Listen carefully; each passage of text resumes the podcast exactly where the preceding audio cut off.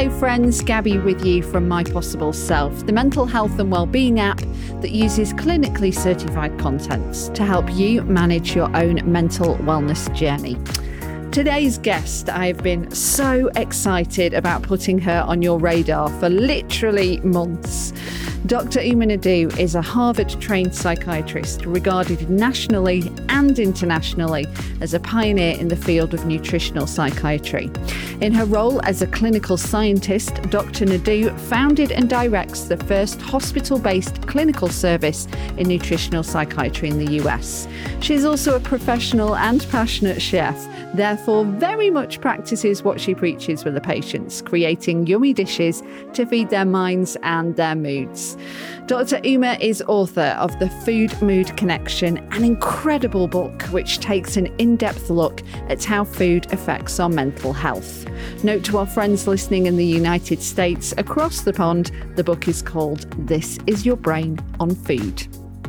In the book, which I could not put down, and you're about to hear me seriously fangirl over to Dr. Uma. She breaks down the 10 most common mental health illnesses depression, anxiety, PTSD, ADHD, dementia, OCD, insomnia and fatigue, bipolar and schizophrenia, and loss or lack of libido. And then she takes a deep dive at the foods and spices that both aggravate and alleviate symptoms. For example, did you know that blueberries can help you cope with the after effects of trauma? Or that salami can cause depression? Or eating fresh soybeans whole may help with cognition in people with Alzheimer's? or that eliminating gluten might ease some OCD symptoms. It's all in the book, along with some mouth-watering menu examples to help you maximise your diet for your mind. Dr. Uma Naidoo has been asked by the American Psychiatric Association to author the first academic text in nutritional psychiatry. And something tells me she's on the cusp globally of really changing the way we view and consume our food. So let's get into the episode. This is Food for Your Mood with Dr. Uma Naidoo. This has become my Bible. oh, thank you. I'm glad you like it. Thank you so much. I absolutely love it. It's incredible. I could fangirl out for the next 40 minutes, but thank you. That's okay. so sweet. Thank you. I've got a job to do.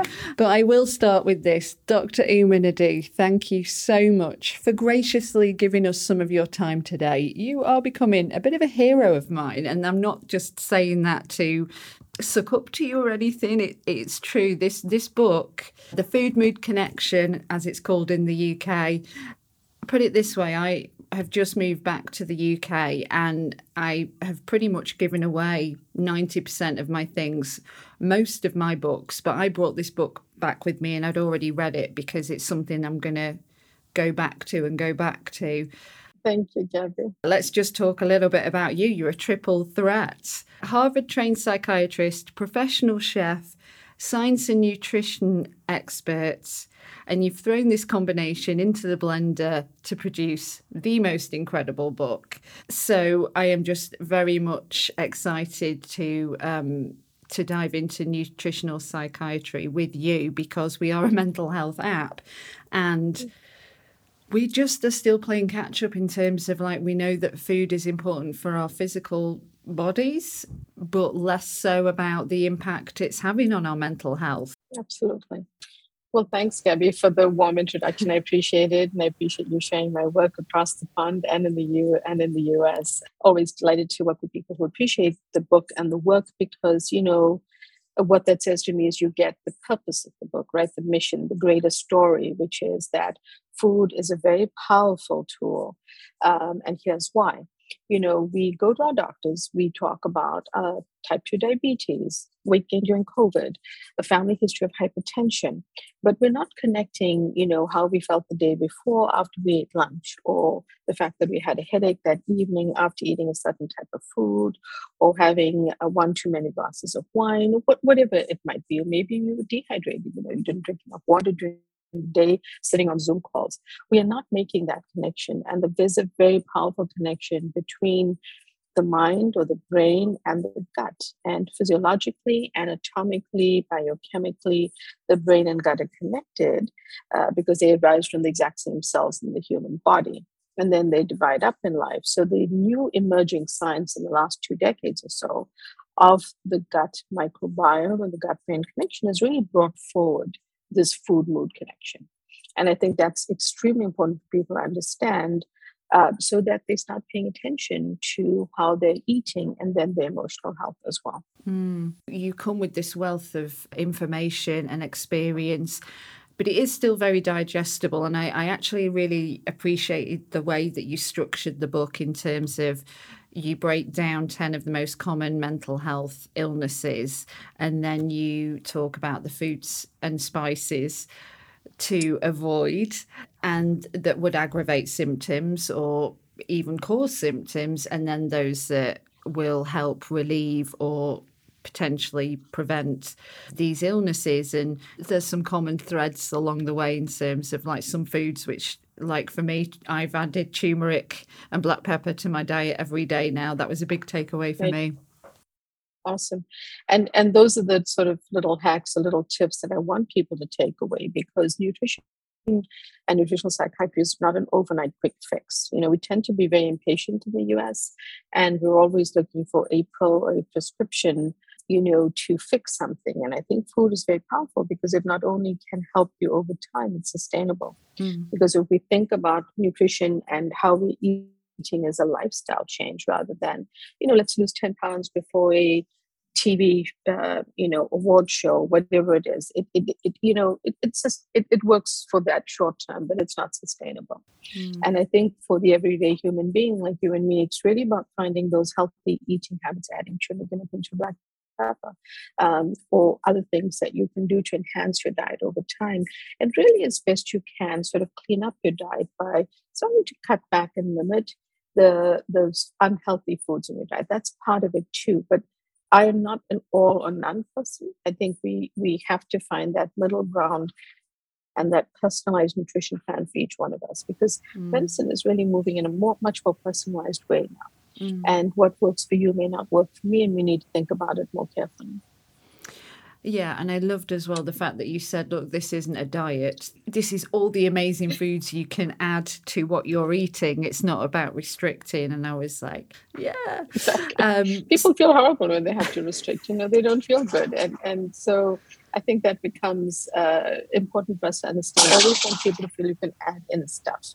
Mm-hmm. And that is uh, one way to not feel deprived. A lot of diets that say exclude this or eat this and eat that or give up this I understand reasons behind it, but most people who consume many different things find that restrictive. And then what happens is they restrict and restrict that food, and then they have this boomerang effect.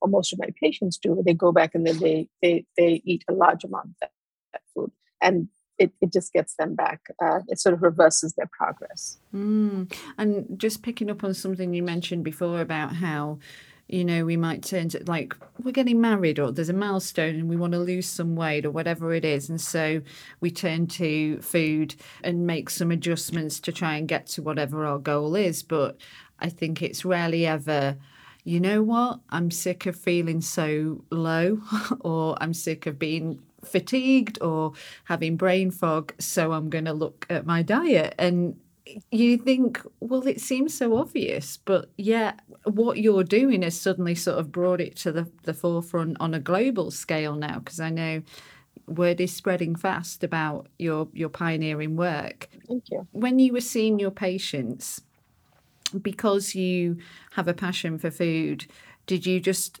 naturally start making food suggestions in terms of like hey, if you, if you try adding this to your diet, it might help with this? Or was there like a kind of light bulb moment where you were like, wait a minute, there's something quite big here that could be done? You know, um, a lot of it goes back to two things. One, my childhood, how I was raised. I really grew up in a family that was um, very into science and medicine and allopathic medicine as well, Ayurvedic medicine.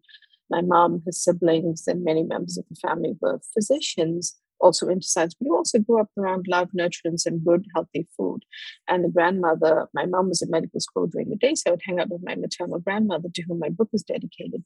And I'd watch her, you know, or and help her pick fresh vegetables from the garden and prepare this and really eat meals together with the family. You know, so some of that really came with me and understanding the holistic approach of yoga and meditation taught to me by my grandparents. But you know, as I came to start and study psychiatry, I found that there was no there was sort of nothing beyond the prescription pad or psychotherapies. And I certainly believe in both, and they've saved the lives of many of my patients, but they're not the only thing that can help people.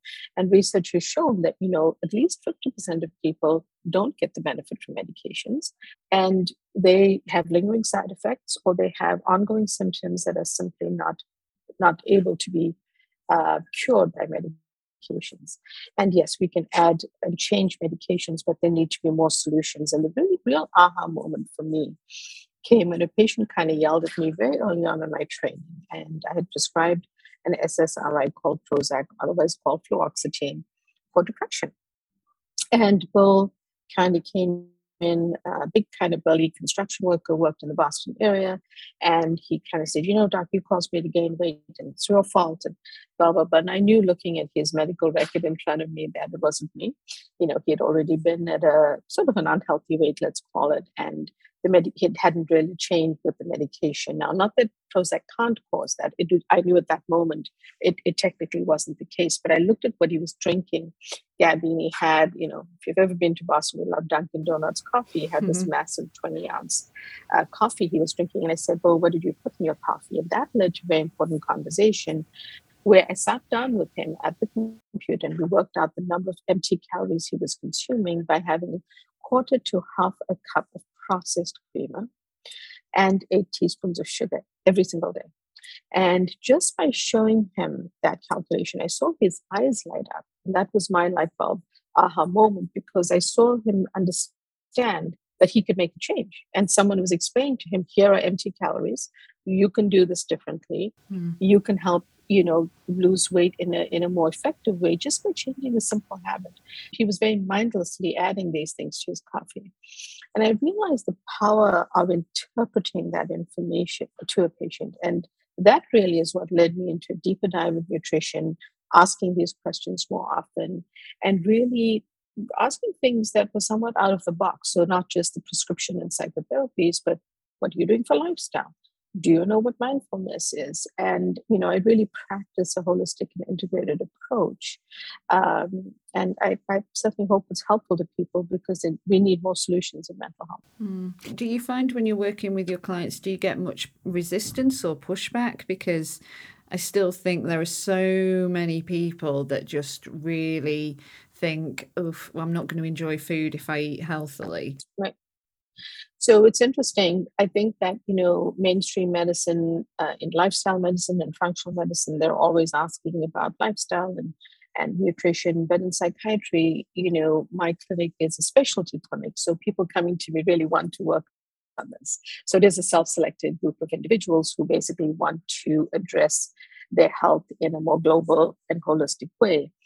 I don't think that every day uh, that that the everyday person is thinking, "Oh, I can change this," and that's why it's so important to bring this information forward, Gabby. It's that if people understood at the end of their fork is a very powerful tool mm. that they can be using every day because how many times do we eat every day you know mm. that they can really be using it would be much more powerful um, so yes i don't think mainstream medicine is adopting this yet but you know all important movements start small and it's creating awareness it's education it's teaching it's showing people how to eat healthier how to do this differently how to add spices that are powerful mm. and building from there you know, with a core group of people who believe it like this are. Yeah. Speaking of which, an example that I noted was you referred to a study in 2017 demonstrating that 15 milligrams of saffron was as effective as 20 milligrams of Prozac in decreasing depressive symptoms, which is wild. It's absolutely wild. And it's a great example, one I often quote because um, it, it shows the power of things we're not thinking about. Now, you know, in culinary way, if you were cooking a dish kitchen, you know, you would not be using that amount of saffron. It's not only a highly expensive spice, you don't use a few threads of saffron in a biryani, for example, or an Indian dish. But here's a great example of where a supplement may be appropriate to talk to your doctor about because um, you can get that amount of saffron in a supplement mm. versus other times when I'll say food 1st mm. So not only is it powerful to know that as an option, it's therefore information you can speak to your doctor about, your GP or your psychiatrist, and say, I read about the study, you know, could I try the supplement? Because your doctor would be able to advise you any potential you know medications you're taking any concerns he or she may have and it's just always important to do that but saffron mm. is very powerful mm. and when we think about eating our feelings traditionally yes. that means you know if we're feeling low um, the, the, cliched one is heartbreak, where we turn to a tub of ice of cream. Yeah. Um, you know, we've had a hard day, we want a pizza there's many examples we could use but then again looking at your chapter on depression in the book the more sugar we eat the more likely we are to be depressed mm-hmm. and mm-hmm. also you talked about a study in japan that followed people consuming high fat foods and they were more likely to end up getting depression in their lifetime. Mm-hmm.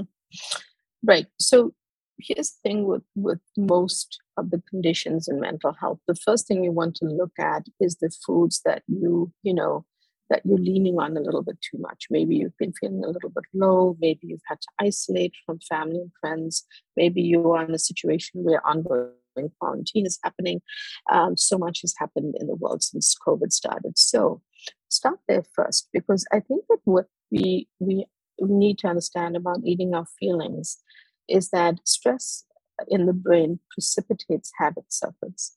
So when you go to that tub of ice cream over a heartbreak or a rough day at work or the pizza, whichever one it is, you know, you enjoy it and then your brain and body want more. Now, there's also the fact that sugar and foods, so many savory foods actually contain sugar.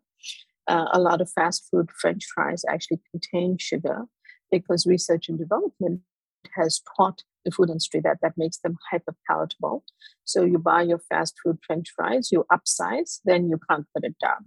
So all of that, you know, also feeds into the fact that uh, we understand sugar works on reward pathways through dopamine, same reward pathways as drugs like cocaine. So there's the stress factor precipitating the habit circuit, and then there's also the cravings that get set up by how uh, you know we we develop something where we like a certain candy or, or a cookie or a, or a chocolate bar that you want to keep eating and all of these things are working in our brain and it becomes very hard to break that cycle so you know the more we can take a step back practice some mindfulness, understand what's going on emotionally. Therapy extremely helpful for people. I, I wish more people would, would do therapy because just an exploration with a trusted therapist of your emotional health in those situations can be so valuable towards changing a food choice that you make. Um, and then, you know, if you go you go down a path of how do we start to move away from that emotional eating or that habit we've picked up during COVID to to help our better uh, a better mental health.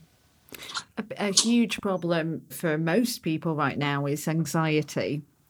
So I feel I'm not yeah. going to go into every single chapter of the book, but in terms of sure. like some trigger foods that perhaps mm-hmm. we should be looking out for. And again, I just want to give a little sort of taste of sure. what's in your book to encourage people to to get it. If you could like talk a little bit about some anxiety uh, triggering foods. I think that would be really helpful for our listeners.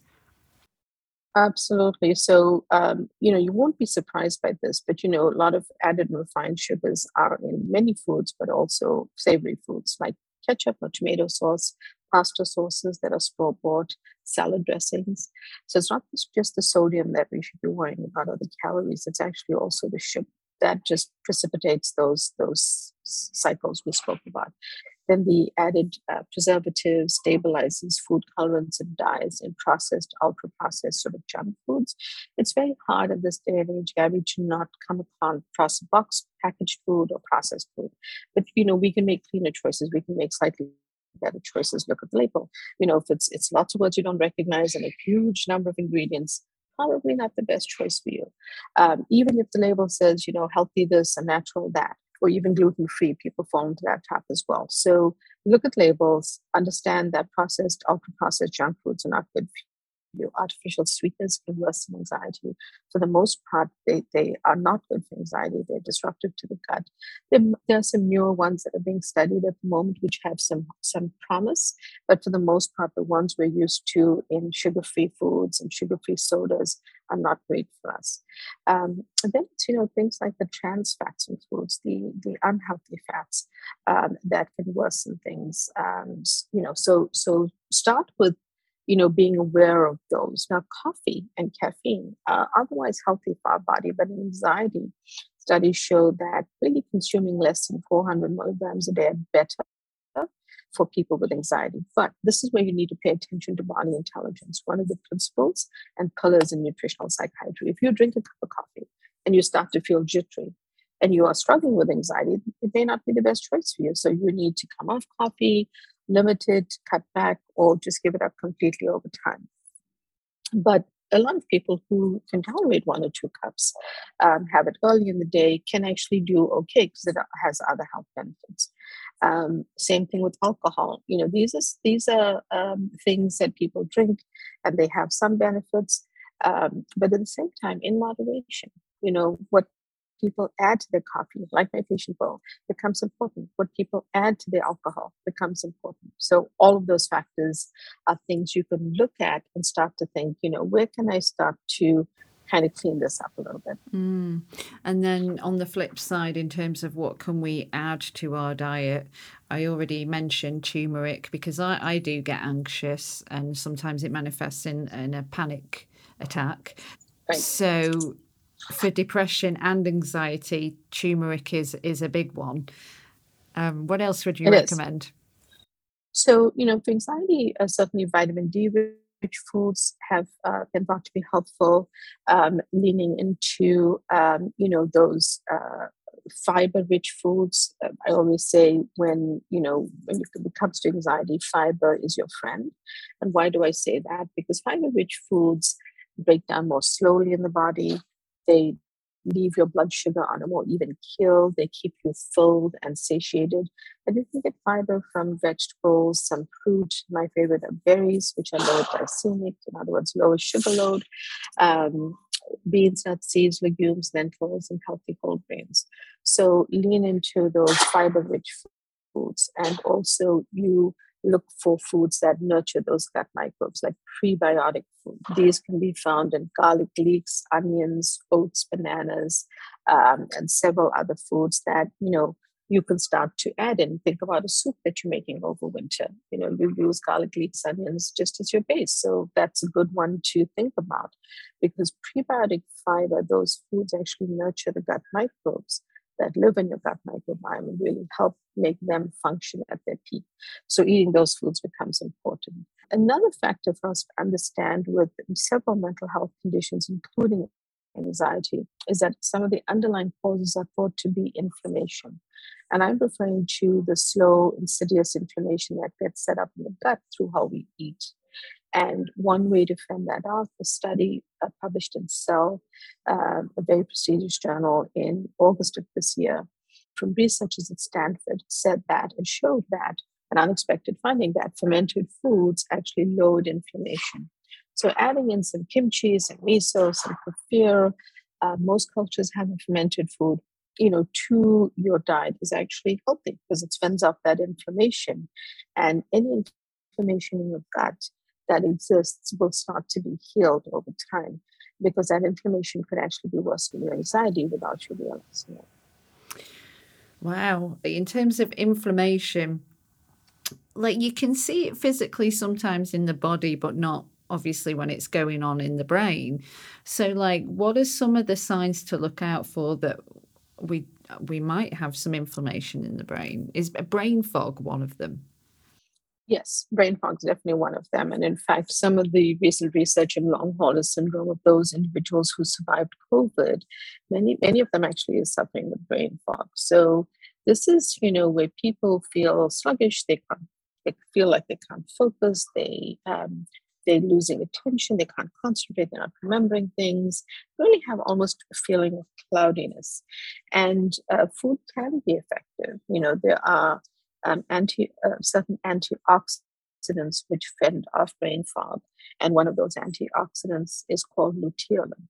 So, you know, food is powerful in terms of um, how we can adapt our bodies and fend off this inflammation. Adding in those fermented foods becomes important uh, to our diet, adding in the, the fiber rich foods, because all of that is healing the gut. And that's going to help to fend off any of those other symptoms which will come up. Mm. And just sort of on the subject of brain fog and, and your chapter where you coupled dementia and brain fog together, you believe that um, if we consume the right foods, it can actually dramatically slow down cognitive decline and we can actually boost our memory by eating the right way as well. Absolutely. You know, I think that one of the things we need to really start rethinking about Alzheimer's and, and cognitive problems is that we wait, we sort of think about number one, we think about it as a, a disease and condition of our parents, our grandparents, and older folk. It's actually a disease of the brain. So it applies to every single one of us. Um, that's the one thing. The second is that one of the things that researchers in Alzheimer's talk about is that many of us may be walking around with some early brain changes that are not manifesting yet. When they do manifest, at whatever age it, eh, a person is, it's often quite late to then start catching and, and fixing these symptoms because technically we have not found a cure for Alzheimer's and conditions like that. So, how about we, we rethink it in this way? We know that inflammation and specifically neuroinflammation inflammation in the brain is really linked to these conditions. And one thing that we can rectify is the food that we're eating, because that can fend off and tampen down that inflammation from developing further and actually help to reverse it. So it's one factor in the development of conditions like Alzheimer's that we can control. And I think that's something we really need to be rethinking more powerfully and realizing that just by eating anti inflammatory foods, by tapping into those veggies, tapping into those fiber rich foods, um, and still eating the proteins of your choice. You know, I'm, I'm diet agnostic, so whether you eat seafood whether you eat chicken, whether you, you know, I just want you to have a balance. And I really care about the source of your food, if it's possible to go for better sourced food because all of those things make a difference. And if economic access is a problem, I understand that. But then just at least try eating healthier. I'd much rather you cook something at home than eat at a fast food restaurant because of the processed vegetable oils, another big driver of inflammation. Um, you know, another thing to be concerned about when you're consuming fast foods because those are very pro inflammatory because of the less expensive oils they tend to use. And as you mentioned before, too much coffee or caffeine isn't great for anxiety, but in terms of slowing down cognitive decline, three to five cups of coffee a day is, is what you recommend. You know, there's uh, absolutely so. So those are guidelines. The book has a lot of guidelines based on the research that I've reviewed, and in nutrition science, things change and evolve all the time. So what I like to offer guidance around that is it has become even more highly personalized than at the point of writing the book because someone may you know that was what the research showed but someone may do better with just adding three cups of coffee early in the day uh, um, you know and and and guiding themselves that way but caffeine was found to be a very powerful um, helper in mm. this regard so does that mean because i'm british and a lot of our listeners are british does tea, black drinking black tea, because we love our builder's tea over here, is that as right. effective as coffee? You know, uh, certainly um, it's an option. I think that the tea, so tea has many, many health benefits. You know, I, I cite chamomile tea and anxiety, lavender and passion flower teas that actually can be extremely helpful in these conditions. When you talk about a traditional black tea, it definitely has benefits. I would really have to dig into uh, the research around that and the cognitive studies. Mm-hmm. Um, so, off the top of my head, I'm not sure that I could just easily mm-hmm. replace that. Because mm-hmm. um, I, I, I, know I have family in the UK and they love, you know, love, love drinking tea. Oh, yes. Um, so, yeah, exactly. So I think, you know, it's something we can look into. That's cool. Um, so for now, maybe if we want to give ourselves the best chances, we should get maybe increase a little bit more coffee into our yeah, you know, add alternate it. You know, if you have a cup of tea in the morning and maybe alternate it with a cup of coffee, mm. start to introduce it, and be wary of what you add to your coffee. You know, um, but maybe add that in and uh, see how it goes. Hmm. I just wanted to make sure I re- read out this sentence um, because I bookmarked it from the book. No matter how old you are, it's never too late or too early to start eating in a way that gives you the best possible chance of starving off dementia. I mean, that is just such. It's a phenomenal thing to because dementia is scary and it, it touches us all. I don't know many people that you know that don't know somebody that has dementia. Exactly. In terms of children, their brains are still developing. And I noticed on your website, you have written some really great blogs on kids and nutrition and eating for their brains, but it's so hard, isn't it? Because they're so picky and um, mm-hmm. and stubborn. and so what's what do you have any magic tricks there i mean i think of like my own nephew and he has on top of that he has autism which is another hurdle i know for a lot of mm-hmm. parents who have autistic kids they're they're even more stubborn and even more picky a lot of the time mm-hmm. Um, mm-hmm. mm-hmm. but it's so so important for their brains isn't it to get the nutrition and then you think about children's tv shows and on the commercials they're mm-hmm. constantly being bombarded with adverts for a McDonald's Happy Meal. Right, Happy Meals and you know cereals that are sugar laden uh, and that kind of stuff. So you know it is hard, and I, I do want to say that you know conditions like autism um, and things like that. Sometimes part of the actual condition involves sort of fixations on certain shapes and colors and foods and things like that. So it's a deeper dive into um, into exploring what the best choices are. But in general, you know, guidelines around just helping our children be healthy eaters. I, I really feel involving them in the process. I I strongly recommend meal prep to most families if they can pick out a day, a couple of hours in the week that work for your schedule and involve the children in that so they start to see fresh veggies, fruit, um, you know, um, nuts, uh, berries, um, you know, whatever sources of protein you're buying, whether that be tofu or chicken, whichever, they start to see that they're part of the process. Um, and it, that's that's a very big part of it. Another part of it is you know starting to see how you can introduce them to new flavors and textures.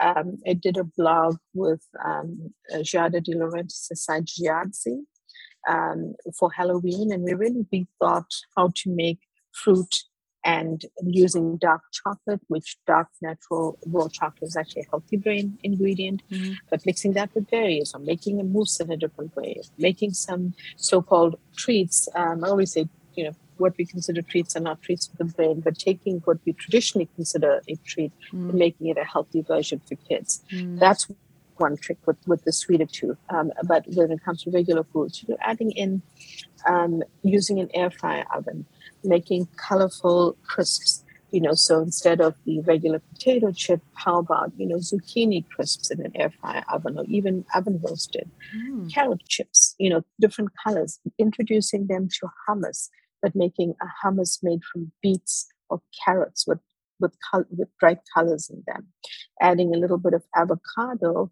for the good uh, fiber, uh, protein, and omega threes um, that you get from from these uh, you know from these types of uh, healthy healthy fats. So making it different. You know, you can give them the traditional hummus. Uh, and then have, have them learn to eat cut of veggies with that, make it bright and colorful veggies that are interesting for them. It's almost how you start to introduce the idea. Now, if they hate it and they don't want to do it, maybe you call it a monster green dip add spinach mm. or a you know a a, a uh, you know a, a, beet dip that's you know has some blood and gore in it that kids love or whatever it is you know. Yeah, some that's... kids love it not everyone but but some something that engages them in that process. And you know up out of the pretzels and the the crackers that they dipped for fresh veggies you know make make it interesting that way um, start to if they if you make them occasionally make them a smoothie call it call it a milkshake, but add in some spinach. you know, spinach and chia seeds and and whatever else you're adding to it. So it makes it interesting, but you're also putting some nutrients. I don't, you know, believe that kids should live on smoothies, but once in a while, it's a great way to introduce something. Mm, I love that. As we wrap up this conversation, you say it's never too late to learn how to cook optimally. Mm-hmm for our health? This is a bit of a cheesy question, but I think it's a good jumping off point for um, people to start thinking about um, upping the nutrition intake in their food. So I wanted to know from you, Dr. Uma, um, if you were stranded on a desert island and could only access say, eight to 10 foods and spices, what would you take with you to just give yourself the best shot? Mm-hmm. So I happen to uh, be have been raised vegetarian. It was just a family that I grew up uh, uh, uh with. Uh, other members of my family eat anything, so I'm pretty much open to choices. But if it were just for me, I'd probably go with vegetarian-based choices because that's what I eat. I also, um, so I would, you know, definitely take my turmeric and black pepper, my like capsaicin from the chili chili powder, chili peppers. Um, I would take things like rosemary, thyme because uh, with herbs I could I could maybe find some vegetables and forage them and you know cook with, with delicious spices. Um, I would want my chia seeds, my flax seeds, uh, you know, because I love the chia pudding that I have for breakfast, and I love a range of uh, sulforaphane rich vegetables. So cauliflower, Brussels sprouts, cabbage. They're hearty they filling. I could spice them nicely and make them more flavorful. Um, I would want to take some avocado oil with me because uh, I, I tend to roast using avocado oil.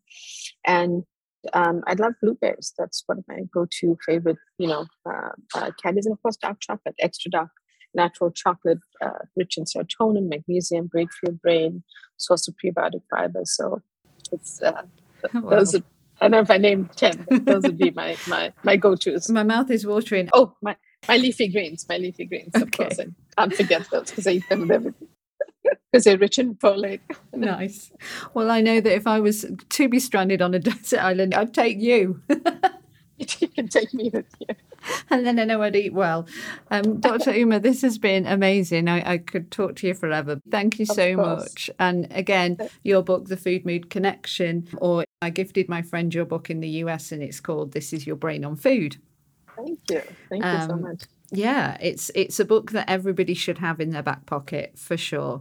And yeah, thank you again and uh, have a lovely Christmas because that's coming up, isn't it? that's right. Thank you so much, Gabby. It was a pleasure to talk with you and thanks for supporting my work. Well, thanks again to Dr. Uma Naidoo for such a wonderful conversation. And as I mentioned, Christmas is coming up. So if you're going to gift yourself anything this year, make it the food mood connection. You will not regret it. And that, my friends, concludes another episode of the My Possible Self podcast. I've been Gabby. Really, really appreciate your time as always. If you're not following us on Instagram, we are at My Possible Self. I'll see you for the next one. Until then, take care.